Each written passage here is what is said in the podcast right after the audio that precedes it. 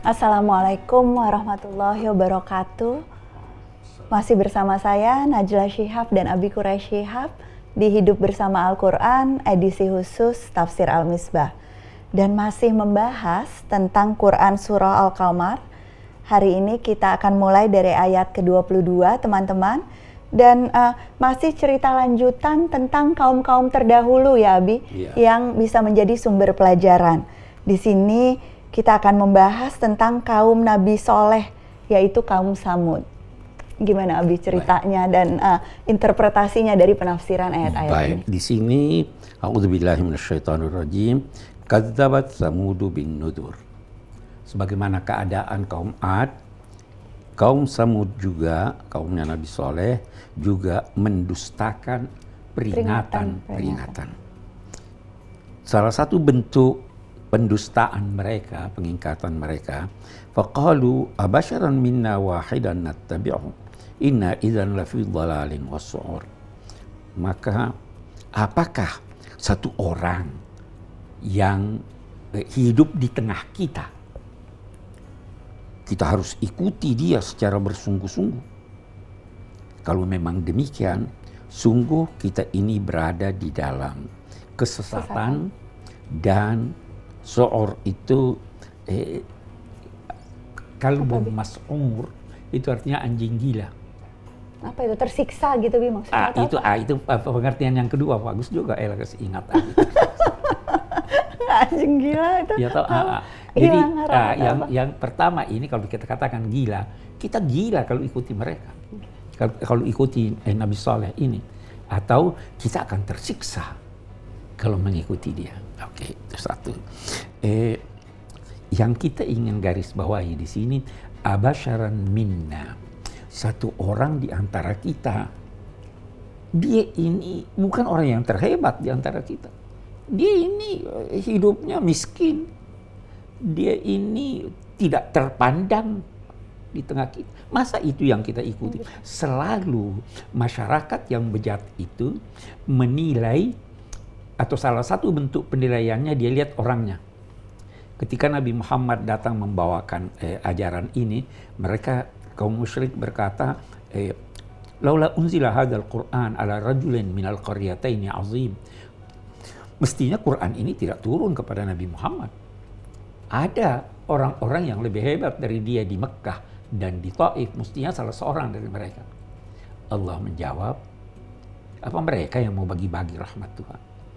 Tuhan lebih tahu siapa yang diberi tugas menjadi pesuruhnya. Nah, ini mereka begitu juga. Masa satu orang seperti ini? Kita kalau ikuti dia, kita berada dalam kesesatan. Ya. Ulqiyadz dzikru alaihi min bainina, apakah dicampakkan kepadanya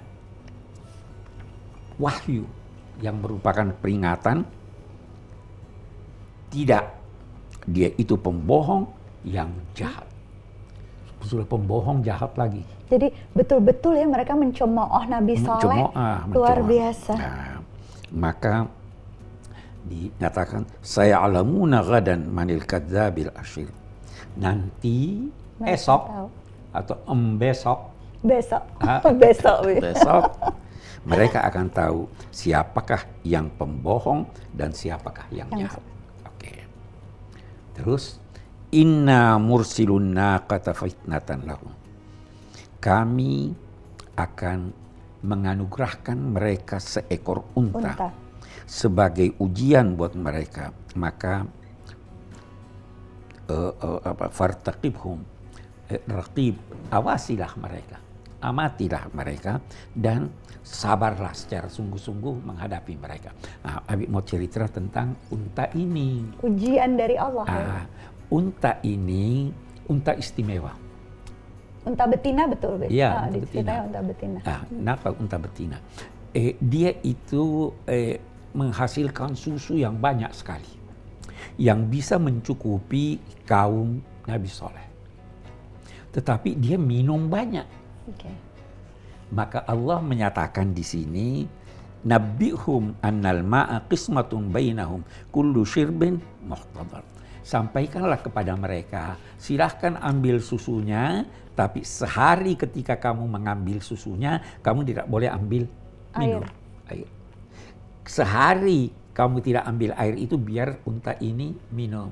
Hari besok berikutnya silahkan ambil susunya. Jadi mereka perlu berbagi karena Ber- dapat bagian juga dapat dari dapat unta. Bagian juga. Nah, yang kedua yang kita mau eh, bicarakan di sini, Nabi Saleh, eh, ya Nabi Saleh, kaum Nabi Saleh itu kita dapat katakan eh, seniman. Okay. Mereka sangat ahli me membuat pahatan di gunung-gunung. Memahat, ya. Seninya seni yang hidup. Maka mukjizat Nabi Saleh ini diberikan kepada mereka dalam bentuk sesuatu yang hidup. Jadi Allah menyesuaikan uh, peringatannya dan ujiannya dengan uh, uh, kondisi kaumnya. Dan mukjizat nabinya juga dengan keahlian mereka. Kalau umat Nabi Muhammad, masyarakat Nabi Muhammad itu ahli dalam bahasa. Senang syair ya. Uh, ya toh, uh, eh, Nabi Musa sihir, ya toh, demikian seterusnya. Uh, jadi diberi ini. Oke. Okay. Eh, Fanadaw sahibahum, fata'ata fa'akar. Maka mereka itu menyeru teman akrab mereka. Ada satu orang yang mereka tokohkan, yang mereka bisa mengharapkan sesuatu darinya. Dia, mereka berkata, tangkap aja unta itu. Maka sang tokoh ini menangkap unta tersebut lalu menyembelihnya. Ya kan? Itu dikatakan orang yang paling paling eh, bejat itu. Untuk masa lampau ini yang menyembelih ini. Ini jadi salah satu uh, dari kaum Samud ini ya, Be. Aa, fata'ata faqar. Fakaina fakaifa kana adzabi wa nuzur.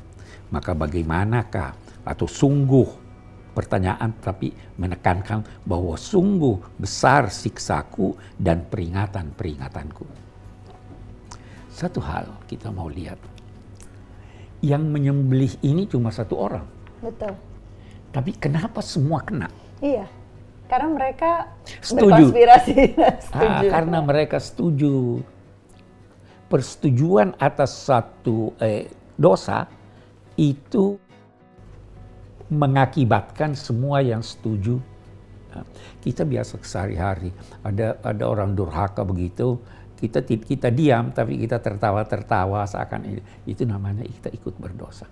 Atau seringkali Bi yang yang sering terjadi pada anak muda atau remaja, ada yang melakukan perundungan, ada yang ngebully yang lain, tapi yang menonton itu kadang-kadang malah bertepuk tangan atau uh, diam saja gitu. Betul. Itu berarti ikut menanggung Iko, dosa Iko, dari perbuatannya. Okay. Eh, kita mau berkata kalau diam tapi hatinya tidak setuju itu tidak berdosa. Oke, okay. Lebih ya, baik daripada daripada kalau dia bisa menegur.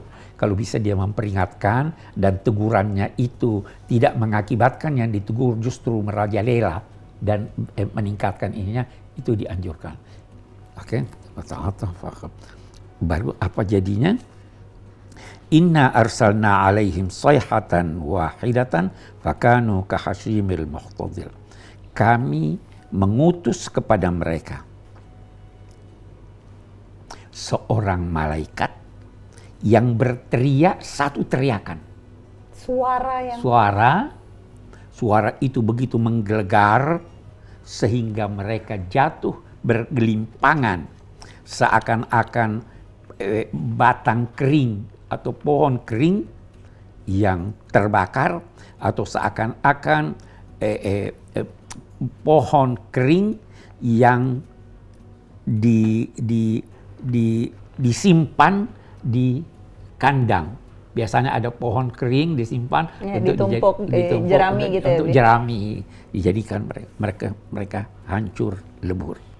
Dan inilah yang terjadi pada kaum Nabi Saleh. Jadi petir kemudian goncangan. Goncangan itu suara itu mengakibatkan goncangan dan petir. Ya toh? Nah, itu eh, baik. Baru di sini sekali lagi dia katakan walaqad yassarna al-Qur'ana lidzikri fahal min mudzakir. Kita mau jelaskan lagi ini. Kemarin di ayat kita, tujuh belas a, sama. Ada itu. Di sini sebenarnya di ayat tujuh belas itu eh, yang, pertama. yang pertama. Ini yang kedua, yang, kedua. yang ke, di, di ayat dua puluh satu ada yang kedua, terus laqad yassarna al-Qur'ana di ayat tiga puluh dua ada, ada yang ketiga. ketiga. Nanti ada yang keempat. Kita berpagi-pagi berkata, kenapa harus empat nih? Kenapa, Bi? Nah, dalam satu surah ini sudah yang ketiga kita temukan. Itu. Allah Subhanahu wa Ta'ala ingin menggambarkan bahwa sebenarnya tiga itu sudah maksimal. Tetapi saya beri lagi supaya semakin yakin kalian tentang eh, kebenaran Al-Quran tentang ini. Ya kan? Tiga sudah cukup sebenarnya. Tapi ditambahkan, ditambahkan lagi satu walaqad yassarna. Bahwa sungguh kita, kami telah permudah Al-Qur'an. Arti yassarna Al-Qur'an. Kita boleh lihat sesudah ini ya, Bi. Uh, sesudah uh, episode ini akan segera ada lanjutannya. Langsung ditonton dan terus kita berdoa kepada Allah agar dipermudah Al-Quran untuk menjadi pelajaran dan juga dipermudah untuk teman-teman untuk terus setia menyaksikan Hidup Bersama Al-Quran edisi khusus dari Tafsir Al-Misbah.